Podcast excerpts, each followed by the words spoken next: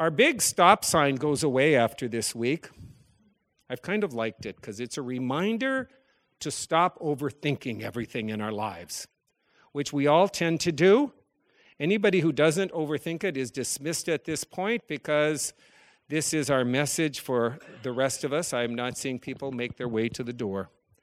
Because the truth is we do tend to overthink things. And so as we looked at the seven churches in the book of Revelation and the letters that Jesus wrote to each of them, we looked at how you can summarize each letter with a simple statement that helps us to quit overthinking things, because we are just to live by faith. Amen? That's what we're supposed to do, just live by faith. It sounds so easy, but to put it into practice always becomes hard.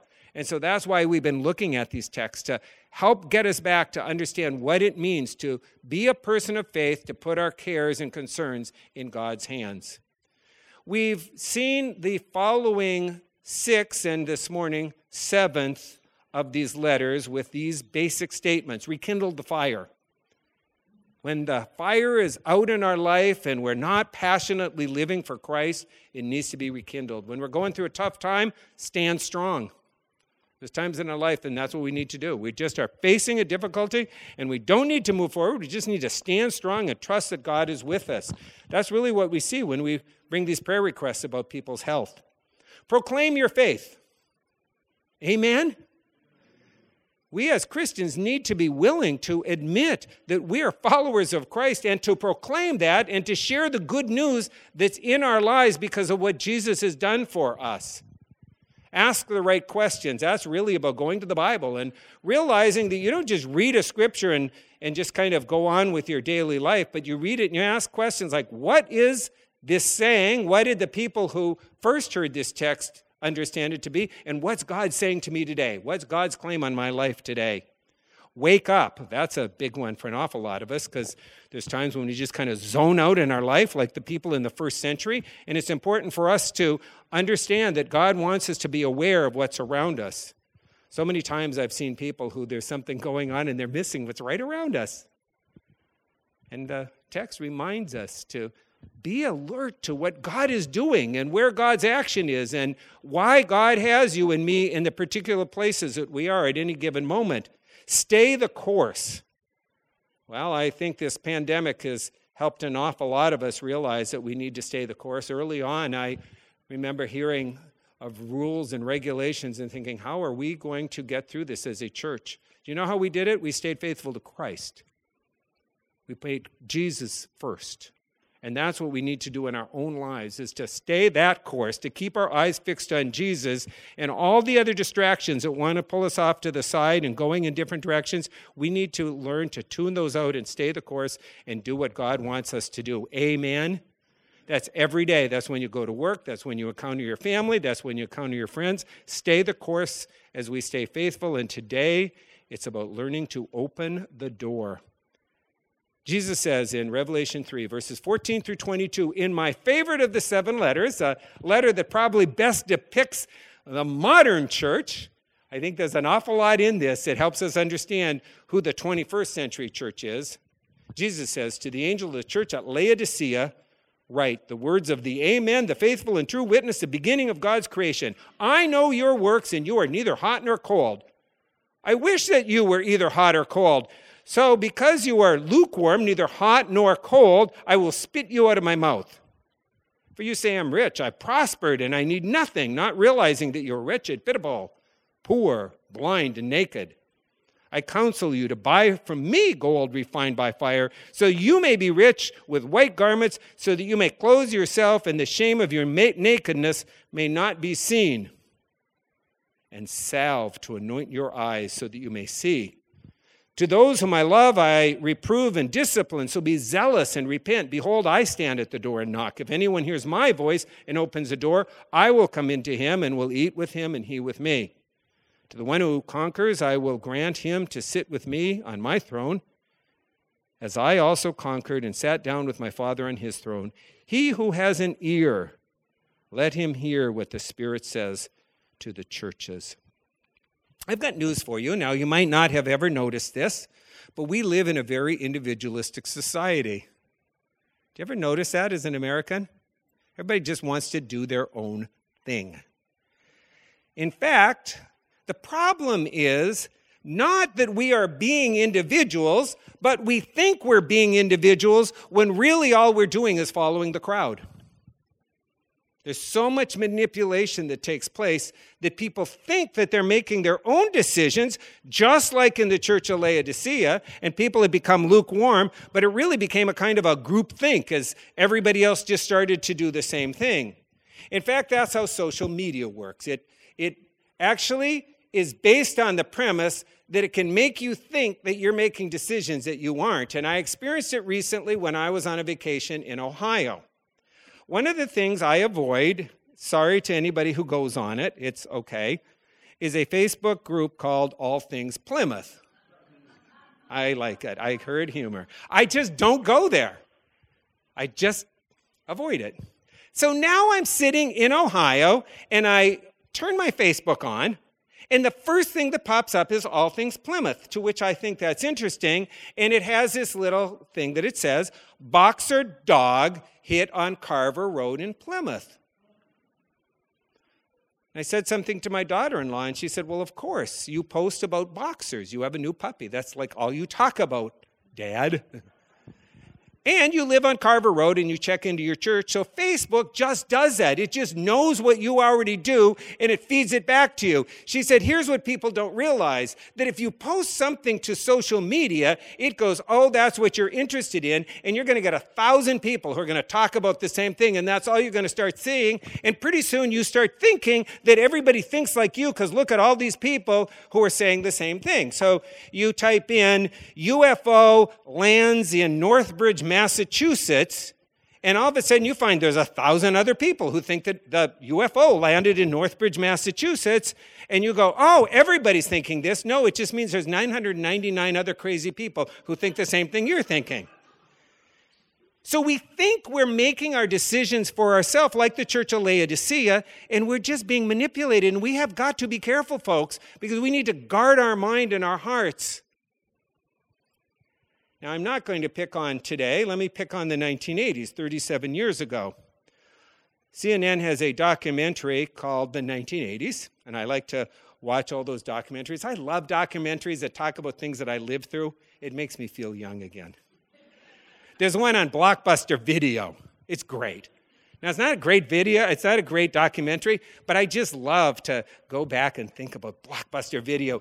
And I don't know how to explain to my little granddaughter what it was like on a Friday night to show up at Blockbuster and just hope that you could get that movie, that you could go home and you could watch. There's something magical about that. Now you just hit a button on your T V and it pops up. What fun is that?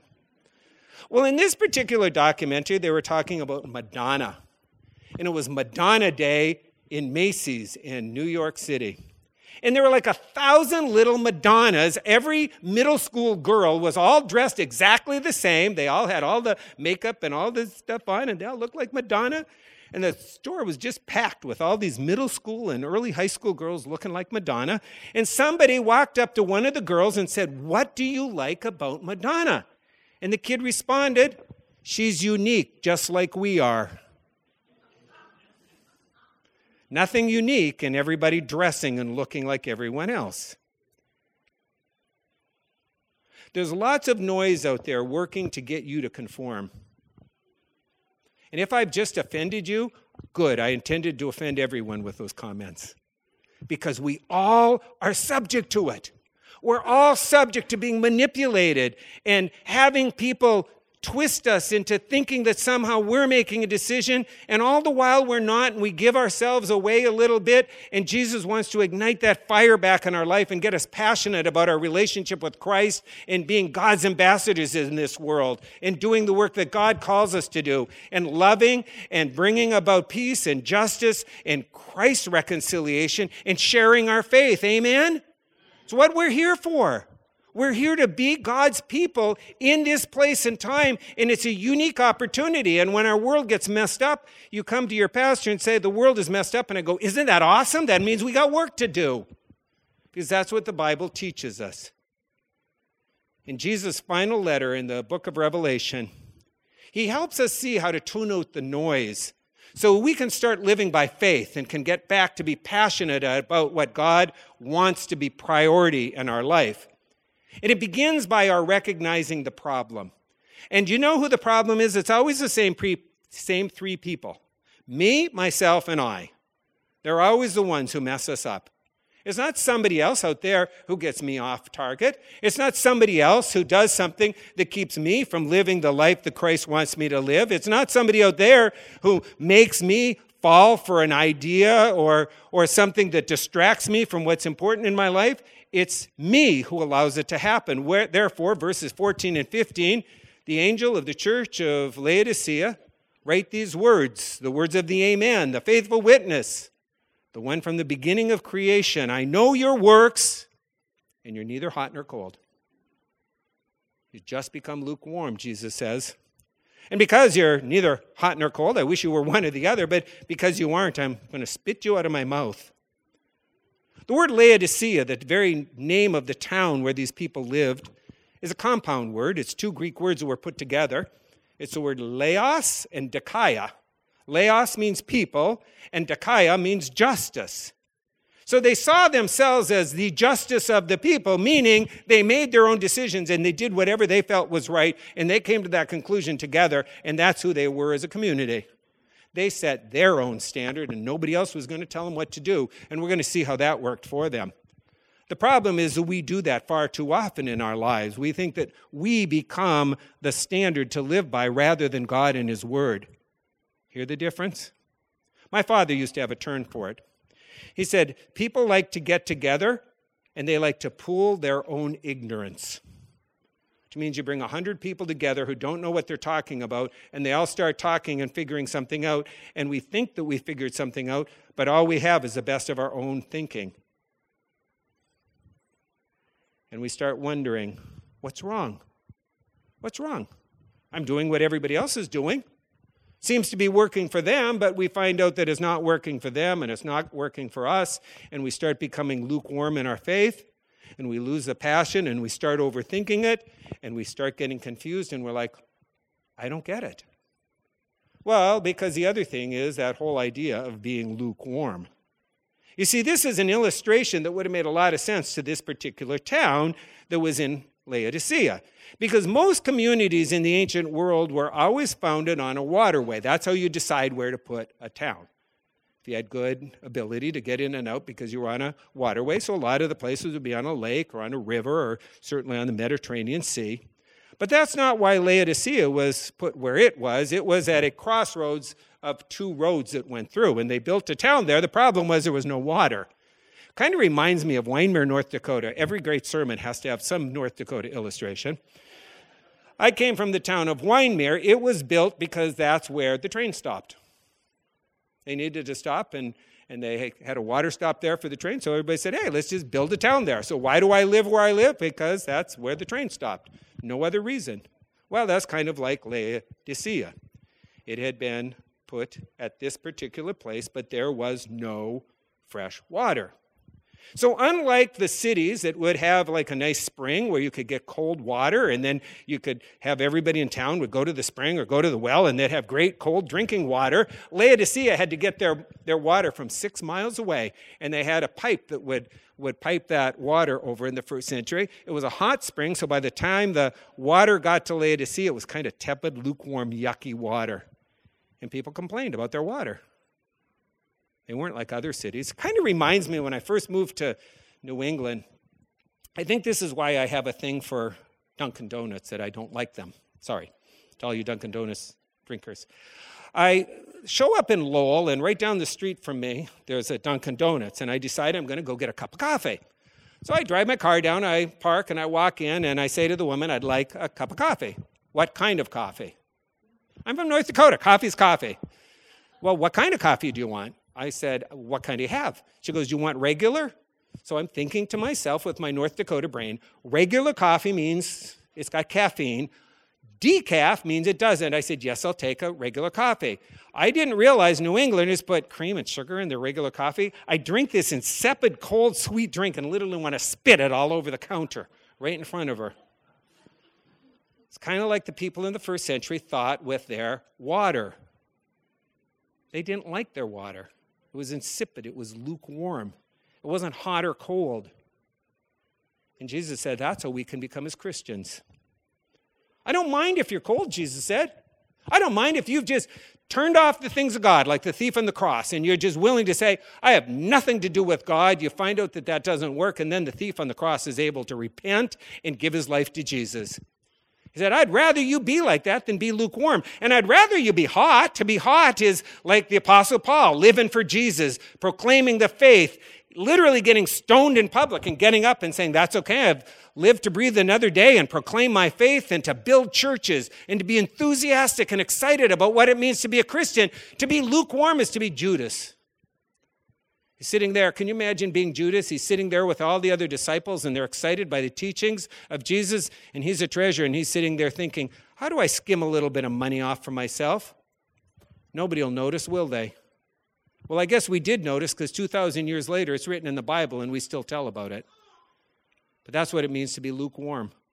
Only thinking about myself, only thinking my own ideas, wondering what's wrong, following the crowd, thinking it's got to work, doing the same thing the next time and wondering why my life is not really full of meaning. We might be there this morning. We've all been there. Let's be honest. We've all been there at times in our lives.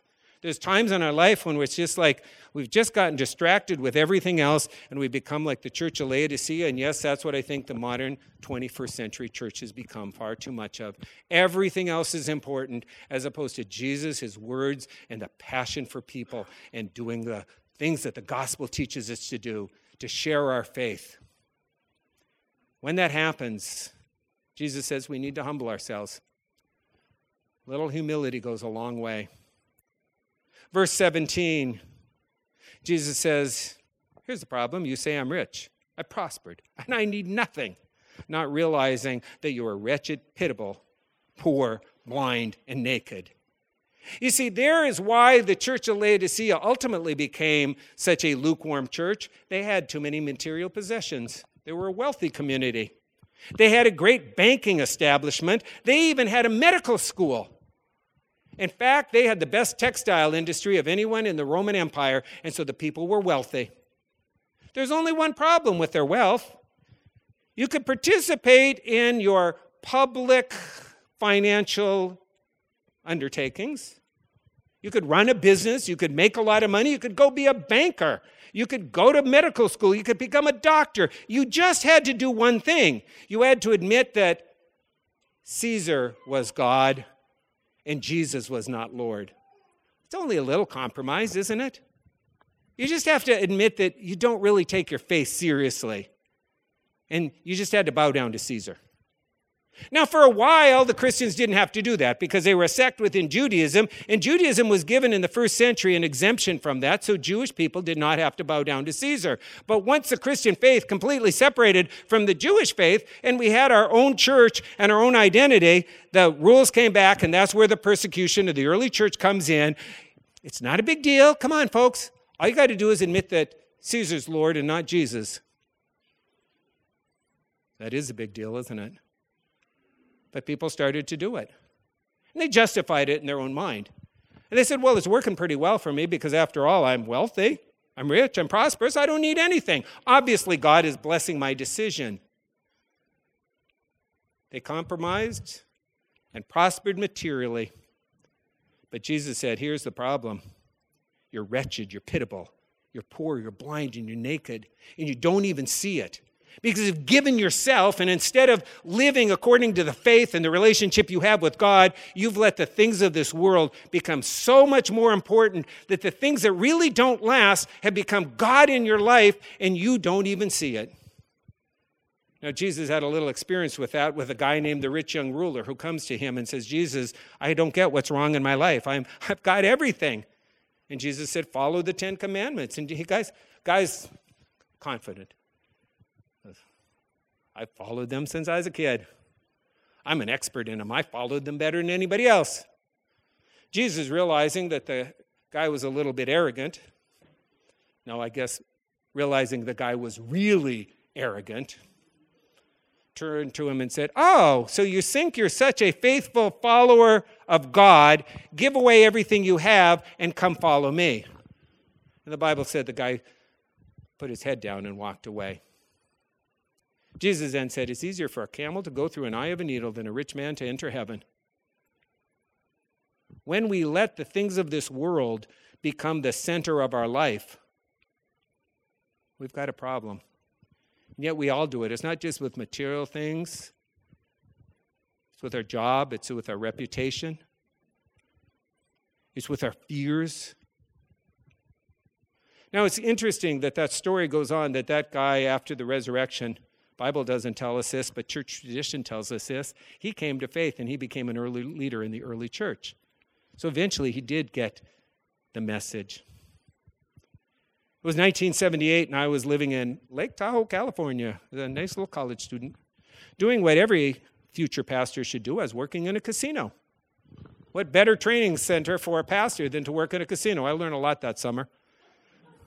It was also that summer that the owner of the casino was Bill Harrah, and we were told he was a wealthy man. Why, you walked in the casino and you knew that he was on Johnny Carson. Do you know why? They had pictures of him on Johnny Carson all over the place. He also had the world's largest antique car, car collection. He put some of them on display. You couldn't touch them, but you could see them, and you were told this guy was wealthy. They even gave us little brochures about Bill Harrah, the owner of the casino.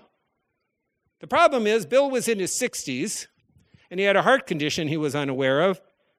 And on June thirtieth, nineteen seventy-eight, in the middle of my work at a casino as a dishwasher, it wasn't too exciting of a job, with a bunch of other Christians who went every single day to work, we turned on the radio that morning and we heard that Bill Harrah died of a heart attack suddenly.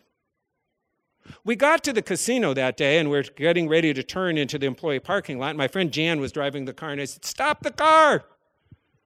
She stopped. I said, let's get out. We all got out. We stood there, and we looked up at the casino, and I said, look, he didn't take it with him. We do that, don't we? We're like the Church of Laodicea. We think the things of this world are far too important. In the end, they aren't. We stand before God. The Scripture teaches us very clearly there's only two things you're going to come in contact with today that are eternal: human beings and God's Word. Everything else is temporal and passes away. Your relationship with God matters, and how you treat one another matters, and how you share the gospel matters, and how you love people matters, and how you serve people matters. But the rest of the stuff is just stuff. And yet we elevate it so high in our life. That's why I love, in contrast to that, Jim Elliott, the guy who was a missionary to Ecuador, who died as a missionary, whose wife said, it's okay because my husband lived by these words. He is no fool who gives up that which he cannot keep to gain that which he cannot lose. It's one of my favorite sayings. What are we living for? Have we become lukewarm Christians who are arrogant in our own minds and just look at what we have and compare ourselves to others? All the while, inwardly, we're dying and we're like saying there's something wrong here? That's what the Bible says is our danger as Christians. That's where Satan wants us, distracted, looking at everything else and focusing on everything else rather than understanding that God has a plan and a purpose for our life today. He cares about you. He has you right where you want you so that you can do the things that God wants you to do today. And that involves getting to know Him better, learning about Him better, and sharing that faith with others and living out the Christian life, which is why Jesus tells us, open the door. Only you and I can do it. No one else can open the door for us. Verse twenty, behold, I stand at the door and knock. This is Jesus talking to every one of us. If anyone hears my voice and opens the door, I will come into him and eat with him and he with me. Way back in that same summer that I was a college student with Campus Crusade for Christ out in California, I had a little Bible memory system that I started memorizing Bible passages. This was the second Bible verse that I learned. Only it went a little different. It was a New American Standard, and it said, behold, I stand at the door and knock. If anyone hears my voice and opens the door, I will come in and dine with him, and he with me. Years later, I was a student at Gordon-Conwell Seminary, getting ready to finish off my seminary time so I could get my Master of Divinity, and I decided to take an elective class on the book of Revelation. I studied under Gregory Beale. Now, I didn't know it at the time, but the guy was a brilliant young man who was writing a commentary. Today, Doctor Beale's commentary is really the authoritative commentary on the book of Revelation. He also no longer teaches at Gordon. He now teaches at Wheaton College in Illinois. But one of the things that Doctor Beale said to us, I, he didn't tell us this before we took the class. He said, when you come to my class, you do not bring in an English New Testament. You bring in a Greek New Testament. We're only going to do this out of the Greek. And for safe measure, to make sure that you're following along and, and really are translating the way we're supposed to translate, I'm going to randomly call on you as students, and I'm going to point to you, and you get to translate a text. You can imagine how your pastor, future pastor, started to sweat. Not me, I thought, but it was a requirement for passing the class. So I did the only thing I knew to do. I knew this text, so I opened the door to Jesus, and I said, Jesus, help me. I said, I don't know how I'm going to get through this. You need to get this one for me, because I'm going to do my best, but I am not great. And especially being called on with a Greek text, nothing else. Couldn't write anything in the margins. Had to be a clean Greek text. One day I'd sit in class and he'd point at somebody and say, translate. And it was Revelation six, fourteen to sixteen. And I would sit there and go, I can't translate, but the person beside me would do it masterfully. I was like, wow, that's amazing. I'm the stupidest person in here. And then one day he turned to me. Stan Cushing, translate Revelation three twenty.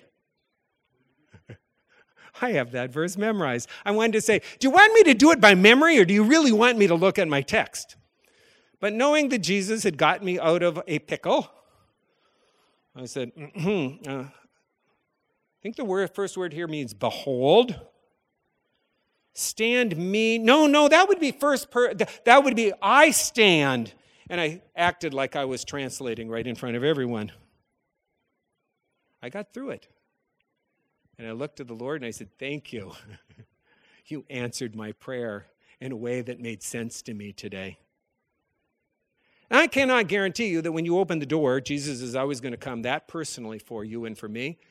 But I can guarantee you he will come for you and for me, because we are invited to open the door, to quit carrying it on our own, to quit thinking that we need to be in control, to quit thinking that we need to overthink it, to quit thinking that we need to figure it out. We've got to open the door. Do you hear it? Got to open the door. It takes responsibility on our part.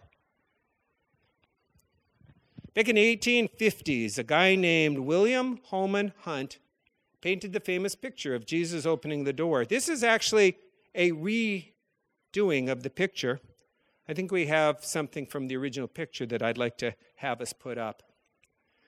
Interesting, on the original picture, we, we have copies circulating around the church. We couldn't get a good enough copy to make it so you could see it up front. But when he painted his original painting, the door that Jesus is knocking at has weeds all over the door.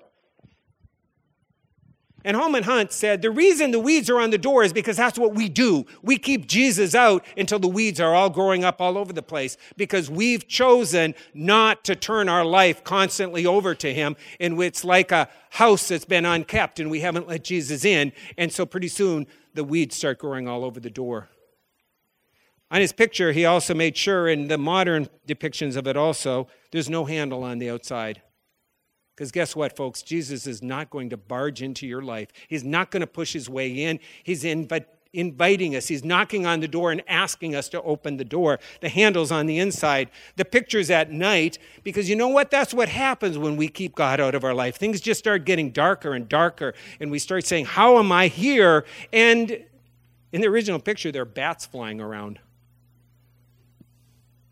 because of all the scary tough things. But there is a distant sunrise reminding us that there is a bright future. As long as I open the door and let Jesus lead me, he'll lead me to the sunrise, to the new day, to something far better than those moments when I'm miring in my own stuff.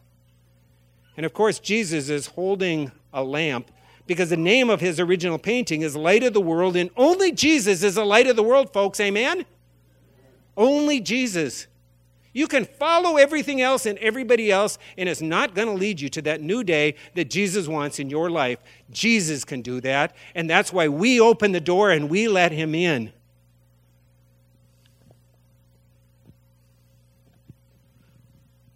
And of course, Jesus is a ruler, and he's a king in a robe, but the crown he wears is always a crown of thorns, because he didn't become our ruler by forcing his way into the world, but by giving his life as a sacrifice. So we end our time of talking about overthinking it, asking you to stop overthinking it. Recognize the problem is not everybody out there. We go far too often blaming everybody else for our problems and failing to realize that God wants to do that work internally in us. And if the Apostle Paul can face the stuff that he faced, guess what, folks? We can face everything that God has in store for us today. And I have seen, as a pastor of the church, Christians face stuff that I do not know how they get through. And they've been in my congregation. And I'm like, how did you get through that? Trusted in Jesus, Pastor Stan. He gets me through. I go from victory to victory. But we need to humble ourselves, and we must open the door. And that's my invitation. You need to open the door. They tell me the COVID restrictions are down. And they tell me that we have some freedom. So as we close our service this morning, if you'd like to have prayer, I invite you to come forward for prayer.